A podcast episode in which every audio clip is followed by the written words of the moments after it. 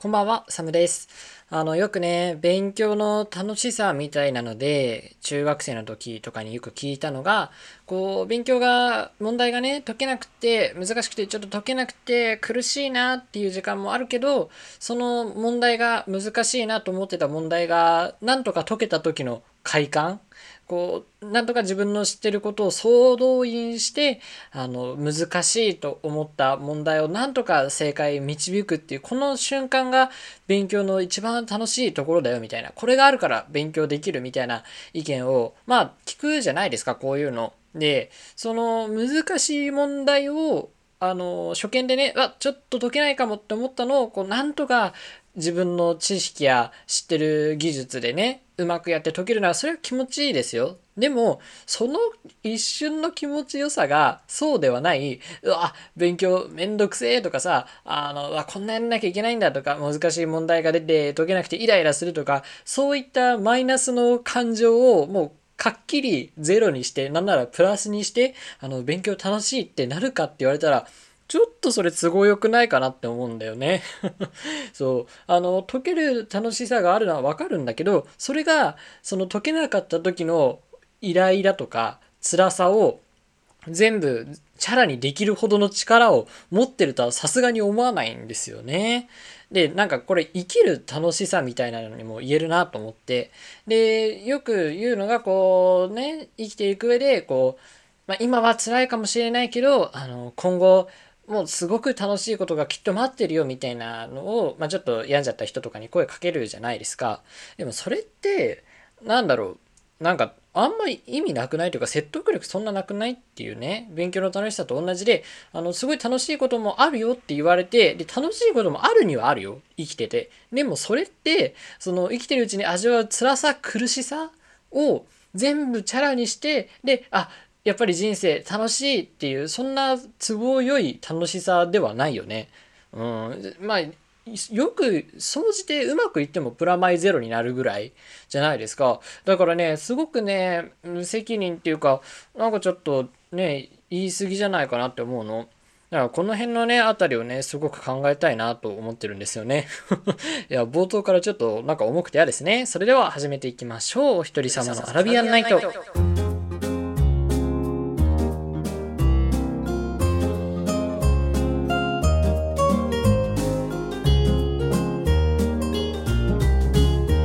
ばんは。私があなたのシヘラザード春空サムミです。お一人様のアラビアンナイト通称ひとラビ。本日は第39夜でございます。この番組は一人の時間は無敵の時間をコンセプトに一人時間を抱えるあなたと紡ぐ雑談系のポッドキャストです。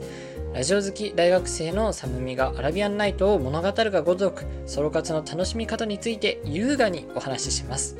時折理不尽な、まあ、さっきみたいにね理不尽なこの世界を嘆くこともあります。作業のともにどうぞっていうところでねあの39回ですね。うんと今日はねあのなんか知っている人と話す時にねこうなんかみんなの知ってることを共通みたいな前提で話しててであの自分がいざ知らない知らなかった時にその対話相手から「え知らないの?」とか「えこんなのも知らないの?」とか「えすごい有名なことなのに」って言われるのがすごい嫌だなっていう話をしたいの。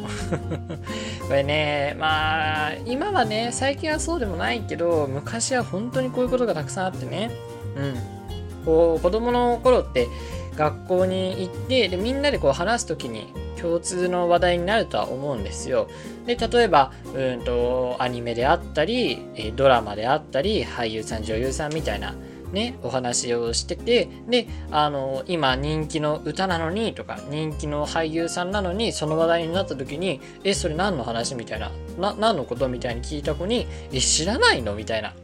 言うのってすごく嫌だなと思うんですよ。だって、なんかもう知らないのはどうしようもなくない？例えばね、あの、日本では、あのー、なんだ、基本的にはご飯を食べるときにお箸を使うみたいなのを、生まれてず生まれてからずっと日本にいるのに知らないっていう人に言うのはまたちょっと話が違うじゃない？そういう文化通念的なことではない知識へのなんていうの見下しっていうのはすごく嫌だなと思うの。だって知らないは知らないしさえ有名だよとか言われても有名だとしても知らないものは知らないじゃない。あとそれを言われてあやっぱり思い出したとはならないじゃない。ならないことが多いじゃない。だからねこれはすごい嫌でね。で特にまあ、その私ゲームの回にもゲームの回の時も話したと思うんだけど結構あの与えられる情報が制限されて育ったのよ幼いうちは。だから結構みんなの知ってることを全然知らない世間知らず的なところもすごくあったなと思うの。例えばあの漫画とかはね本当に読んじゃいけない家だったから大学生になってあの漫画のさあのアプリとかがすごくたくさんあるっていうのを知っていろんなアプリで読んだりするけどもそれで有名なもう本当にみんなが知ってるような有名な作品をちゃんとあの読んだっていうことにできてるんだけど小学生の頃とかはみんなが見ている漫画とかの話アニメとかの話全然ついていけなかったからそういう話とかになってやっぱりこう疎外感を感じちゃうし、まあ、それ自体はしょうがないなと思うの。でも、そんな中で、こう、なんか知らないのとか、自分の無知である部分を攻撃されるっていうのがすごく辛かったんだよね。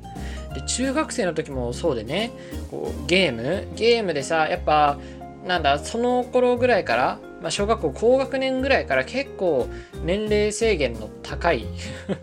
あの15金とか18金のゲームをみんなやりだすんだけど私まあ、家もそういうゲームは推奨しなかったし私自身も結構全年齢対象ゲームが楽しいなと思って牧場物語とかねそういうのが楽しいっていう人だったからあんまりそういうゲームやろうとも思わなくてで結局話についていけない。であのなんかえなんでやらないのみたいな。なんでこんな有名なゲームなのにやったことないのみたいな。ねそういうことがたくさんあってねそれがすごい嫌だったなって思うのよ。でも、何て言うのかな、こういうことをするのは、まあ、大人になってね、こういうのやるのはちょっとあれかなって思うけど、子供の頃にこういうのやる人らを一概に性格の悪い人らばっかりだったっていうわけにもいかないなと思ってて。っていうのも、やっぱりこう、原始時代、もう大昔の時代、こう人間が人間同士を殺し合って生き抜いていく時代ね。あの食料とかを奪い合って。でそういう時代ってやっぱりみんなの知ってることを知ってるっていうのがすごく大事なことだったと思うんだよ。ね、で逆にみんなの知らないことを知らないってすごく不利なことだったしあのみんなの知ってることを知らないっていうことはつまりこう別の集団の人間なんじゃないかみたいなね、勘違いをされるっていうか実際そういう場合もあったと思うのだからそういうみんなの知ってることを知らない人はもしかしたら自分たちの集団とは違う集団の人間、つまり敵の人間かもしれない。だからこう、排除しようみたいな、そういうのがね、もし組み込まれてるんだとしたらね、遺伝子に組み込まれてるんだったら、幼い頃にそういうのやっちゃうのは仕方ないかなと思うの。だから別にもうそれについてどうこうは言わないんだけど、ちょっとね、今になってもそういうことを言われるのはね、すごく嫌だなと思うんだよね。で、あの最近というか近年こう推しっていう文化が徐々にこう根付いてきてるじゃないですか。で私はこれすごくいいなと思うの。あの推しってなんかすごく言葉悪いけど自分が勝手にやってることみたいな。自分がもう好きでやってる。あの周りのこととかをあまり気にせずにもう自分の興味本位でやってるみたいな。ニュアンスをねすごく感じるし実際そういうところもあると思うんだよね。だからあの何、ー、て言うの？少しずつこう推しっていうのが広まって例えば昔は深夜アニメを見てるとかさそういう人ってちょっとオタクで敬遠されたりとかされてたと思うんだけど今は全然あのサブカルがめっちゃ好きって人じゃなくてもそういう深夜アニメとかいろいろ見るしでそういう人らをどんどん受け入れている傾向にあるじゃないこうわかんないなんだ？日本全体でかわかんないけどそういう流れって少なくともこうネットとかではかなりあると思うの。ね？で、そうなると、こう、自分が好きだなって思うものがどんどん個人でこう、分離、分化していって、で、今までの小学校とか中学校でみんなで集まって話してた、あの、話題のドラマとか、話題の俳優さんとかの話をするよりも、もっとこう、狭い、ニッチなところ、自分の本当に好きな推しなものを推し、推しで繋がってる人同士のすごい小さい関係とかになっていってるんじゃないかなと思うの。で、ちょっとこれはさ、コロナとかもあったから、実際に現状どうなのかとかあんまり見えてこないし、コロナをきっかけにそういう推しの文化がこうぐわーっと根付いた、広がったっていうのもあると思うから、こう一概には言えないんだけどね。っていうので、こう、みんなで共通のものを話すっていうよりは、自分が好きなものを追いかけていった結果、あのー、偶然同じものを好いてくれる人と話が合うとか、そういうような人間関係づくりになっている側面もすごくあるなと思うの。だから、あの、なんかみんなで知ってることを知らなかったことが多い私にとっては、この推しの認知っていうの、推しっていう文化の認知とか、が広がるのすごくいいなと思うの。まあ私自身も大学入ってから推しのアイドルとかができたりしたからね。あすごくいいなと思うのよ。そうそうそう。で、あの、その一方で、じゃあ推しっていう概念は実際何なんだろうなっていうのもあるわけ。うん。で、あの、なんていうのかな、推しって今でこそいろんなものに使うようになったけど、初期の頃って、まあ、限定的というかね、やっぱり思いつくのはアイドルとか、えー、YouTuber とかね、そういう人らのことを指してたと思うんだけど、今は結構いろいろなんか、あれでしょ？推しの推しの政党とかも言うんでしょうわかんないけど っていうので、いろんなのに使えるようになった。でも、それは好きな何々っていう、好きなっていう、あの、形容詞とはまたちょっと違う使われ方をしてるというか、完全にイコールじゃないじゃない。これがまた難しいところだなと思って。で、推しって何なのかなっていうのをよく考えた時に、こう、私が思ったのが、うんとね、2個ぐらいあって、1個が、こう、応援したい応援されたいっていう相互関係っていうのかな？で、これは本当にアイドルとか YouTuber によく見られると思うんだけど、こう、アイドルとかは結構みんなをなんか元気づけるためにやってますみたいな言うじゃない。だから、アイドルとかは我々を元気づけるためにこう頑張ってくれている。で、私たちはそのアイドルから元気をもらうから自分たちもこうアイドルに何かしてあげたいみたいなね。そういう自分たちもアイドルを応援したいっていう、この応援し合う同士が一個推しっていうことなのかな。っていうのと、で、これがこの推しの原初時代、推しの初期時代だと思うの。で、今もあるけど、もう一個なんか意味の広がりができたなと思うのが、こう消費したいっていうのかな。その、アイドルが応援したい。で、自分もアイドルを応援したいっていうのだと、あの、YouTuber とか YouTube 以外にももう全部アイドル以外の別に何かを応援するような人でない人らのことも自分たち応援したくなるじゃないですか。ってなると、これはあの最初に言った1個目の推しの意味とはまた別で、こう消費したいっていうのを自分の好きなものに消費したいっていう欲なのかなと思うの。だってただ好きっていうだけだったらさ、その好き、好きだからグッズを買うみたいな。ね。そうじゃなくて、それもあるけど、それにプラスして、あの、自分がグッズを買うことで、その収益で、なんかこう、喜んでほしいというか、豊かな生活を送ってほしいとかね。そういうふうな考え方も徐々にするようになったじゃない。で、これって、やっぱり、あの、スパチャとかさ、そういうインターネット上で金銭をやり取りできるシステムがどんどん増えたから、どんどんそういうことができるようになったから広まっていったのかなと思うの。うん、っていう感じで、なんか、やだね、またすごい真面目な話になっちゃうんだけど、その応援し合う関係同士っていうのと、えっ、ー、と、消費したい、貢ぎたいっていう思いの2つの意味が、こう、推しっていう概念に込められてるんじゃないかなって、本当に勝手な考察ね、別に、あの、なんか、何かを見たとかじゃないから信憑性全然ないんだけど、っていうのね、すごく思うのよ。うん。で、なんか、これをね、思ったきっかけがあって、ちびまる子ちゃん、な見てたのこの前。で、そしたらね、その時こう、ちびまる子ちゃんの、まる子ちゃんのお姉ちゃんが、秀樹が好きじゃないあの、昔のスターの。秀樹が好きで、で、こう、秀樹の写真集とかを買ってたのよ。で、えっと、そのお姉ちゃんがたまたま秀樹を好きな子、自分と同じように秀樹を好きな子を見て、で、そのね、お姉ちゃんの友達が、あの、秀樹の写真集を2冊買ってたのね。うん。で、これも、あ、なんか、その話としては昭和時代だけど、やってることは推しと同じだなと思って。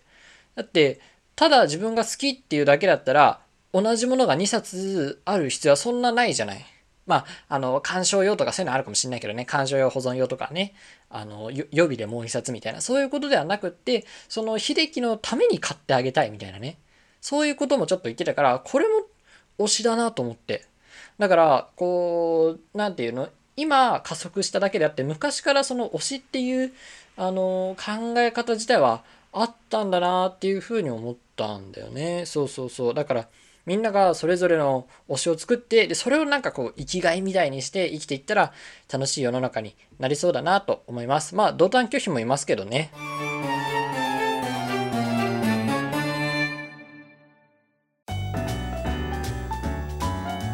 星にファンレターを書いていたら日が暮れていました。お一人様のアラビアンナイト。せちがらい。ぼっちザ・ジャズ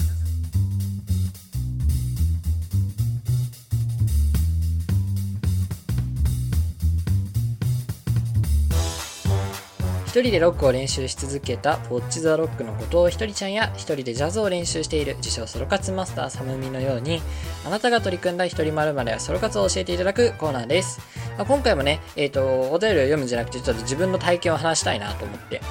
なんかあの今日はすごく真面目なトークがオープニングとねサーキットでちょっと続いてからあの本当にフランクな話をしたいんだけどこの前また都内に行く機会があってね。でえっ、ー、と昔っていうかな数ヶ月前に行ったあのお酒屋さんバーがあってそこがねすごく私的に良かった。あのマスターの方とかがすごく気さくに話してくれてでいろんな相談をしたりお酒のことを教えてもらえたりしたからまた行きたいなとずっと思ってたの。であのちょうどその近くで用事があったからあのまた行ったんだよね2回目に。でそしたらねやっぱすごく私のことを数ヶ月ぶりの来店なんだけど覚えててくれててすごい嬉しかったですね。っていうことで一人一人バーというか一人飲みの話なんだけどイメージねイメージでそういうちょっとこう高級というかこう棚にさあのカクテルとかお酒のウイスキーの瓶がブワーッと並んでてでカウンターがあってさなんかそうあのマスターにさこうお酒を注文するじゃああのなんだあのサイドカーお願いしますみたいなそういうお酒屋さんのイメージで言うとさなんかあるじゃない？こうこちら隣のお客様からですって言ってさ自分が頼んでもないお酒が出てくるみたいなね、そういうのあるじゃない？で、実際にそういうことはないし、多分そういうことをやりたいって頼んでも、あの、マスターの方が、あの、ダメだよって言うと思うんだけど、それにね、ちょっと近い体験をしましてね。うん。で、その日、その2回目に行った日に、まだ飲んでたんですけど、えっ、と、かなり早い時間にいたから、もう、開店時間直後ぐらいに行ったからま、基本的には私一人で、で、1時間半ぐらいいたんだけど、お客さんがこう、まあ、ポロッと出たり入ったり、だってお酒飲むのって大体、あの、夜、遅い時間、バーも遅い時間までやってるから、そんな早い時間からいる人ってあんまいないの。だから、ほとんどずっと私一人でいたんだけど、その中でまた、あの、パラパラと来た数人のうちの一人でね、なんかおじさんが来てて、で、マスターさんが言うにもう常連中の常連、365日ある1年のうちのもう350日は来店してるっていう、あの、本当守護の人がね、来たんですよ。で、えっ、ー、と、ま、あの、席をね、だいぶ話してはくれてたんだけど、やっぱりこう、お酒が入ると、あの来店者同士でちょっと絡みたくなるっていうところがあるのかな。私は自分から他のお客さんに話すことは全くないんだけど、その方がこう話しかけてきてくださって、で、なんかいろいろ話して、その、やっぱりね、バーで、こう、まだ自分学生ですって言うとすごく受けがいいんだよね。で、あ、なんか学生なのに来てるんだ、みたいな、そういうので、すごくこう、好印象を持ってくれることが多いんだけど、結構なんかグイグイ来そうだったから、なんか名前とかも聞かれたりしたから、あ、ちょっと嫌だなと思いつつ、あの、少し距離を、距離感をこう保つような話し方を自分もしてたのよ。で、なんか、あまりこう、いろいろ聞かれても、ななんとなくこう、そっけなく返すとか、ちょっと濁して返すみたいなことをしてて、で、マスターの方もさ、多分その辺分かってくれてて、あの、質問をさ、調整してくれたりとか、あの、うまく話に、話題に入ってきてくれたりとかしてたんだけどね。あ、これもバーのすごいいいところなのよ。あの、来店者同士でお話できる機会がもしあったらあったで楽しいと思うし、ちょっと嫌だなとか、あの、お話ししたくないなって思ったら、多分言わなくても、それを店主の人が分かって、こううまく仲裁してくれたり、逆に盛り上げる話題を新しく振ってくれたりするかもしれないしね。その来店者同士でも個別に話すみたいなことにはならないのよ。絶対マスターを挟んでのこう 3, 3点トークになるわけ。だからそこもね、すごく安心できるいいところなんだけど、っていうのですごくちょっと距離が詰められてくるなと思って。なんかプライベートなことちょっと少しずつ聞いてきてるなっていうので距離を置いてたの。で、そしたらもう、そのお客さんもすぐ帰るって言ってて、あれ、もう帰るのと思って。あの、バーって基本的にこう、一杯で帰るのはちょっと失礼みたいな、あの、文化があるんだよね。この、お酒作るのが、あの、作ってもらったお酒がまずかったとか、口に合わないから、もう2杯目は頼まないみたいな、そういうニュアンスになっちゃうから、基本的には2杯は飲むみたいなのがあるらしいんですけど、その方はこう1杯で帰るって言ってて、あ、もう帰るんだと思って。まあ常連だから別に1杯でもいいんでしょうけど、にしても早いなと思って。そしたらもう、もう飲み歩くから、もういろんなお店を転々とするから、もうすぐ行くんだって。すぐ来て、すぐ飲んで、で、すぐ別の場所に移動するっていうのをやってるから、あの、一軒一軒にいる時間っていうのはすごく短いんだってね。っていうことをそのマスターの方から聞いて、あ、す、あ、すごいなと思って、本当に筋金入りの酒飲みなんだなと思って。で、まあ、お会計になるじゃないですか、その人が。で、その人が、そこの、あの、彼の分も一緒につけてくださいって、こう、さらって言うんですよ。えっ？と思って、えっ？と思って、だから、あの、あちらのお客様からいっぱい状態だよね。ちょっと違うけど。で、えー、と思って、で、いや、さすがに悪いですと、別に今日初めて会ったし、そんな長い時間話したわけでもないしね。で、ほ本当お構いなく全然大丈夫ですっていうことを言って、結局、こう、マスターとの、あの、交渉で1杯分だけおごってもらった感じになったんですけど、なんかちょっとこう感動しましたね。そういう、やっぱり、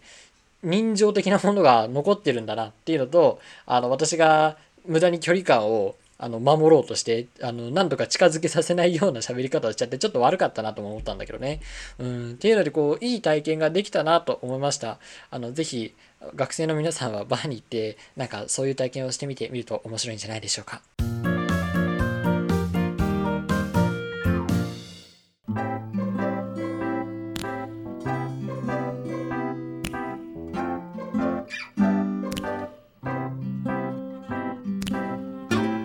のアラビアンナイト、そろそろお別れのお時間です。っていう感じでね、ごめんなさいね。今日ちょっと真面目な話になっちゃってね、まあそういう回があってもいいんだけど、こう、優雅にね、お話できればいいですね。あのね、話してると、このアラビアンナイト感をね、ついつい忘れそうになっちゃうの。あのイラストレーターの方にさこういうイラスト描いてくださいって言って番組のサムネイルが本当にこう素敵な感じになっているんだけどその雰囲気その雰囲気を目指して作ろうと思ってたから全然それでいいんだけど最近その雰囲気に見合わないようなトークになってるんじゃないかっていう一物の不安を抱えてますねねはいこの番組では不当た感想や質問ですねを募集しております。コーナーメールも募集してます。概要欄の URL、あの Google フォームに飛ぶ URL があるのと、あと YouTube のコメント欄に書いていただけても嬉しいです。Twitter もやってます。ハッシュタグひとらびで感想なんかつぶやいてくださいね。次回のお話は今宵のものよりもっと心躍りましょう。それでは良い夢を。おやすみなさい。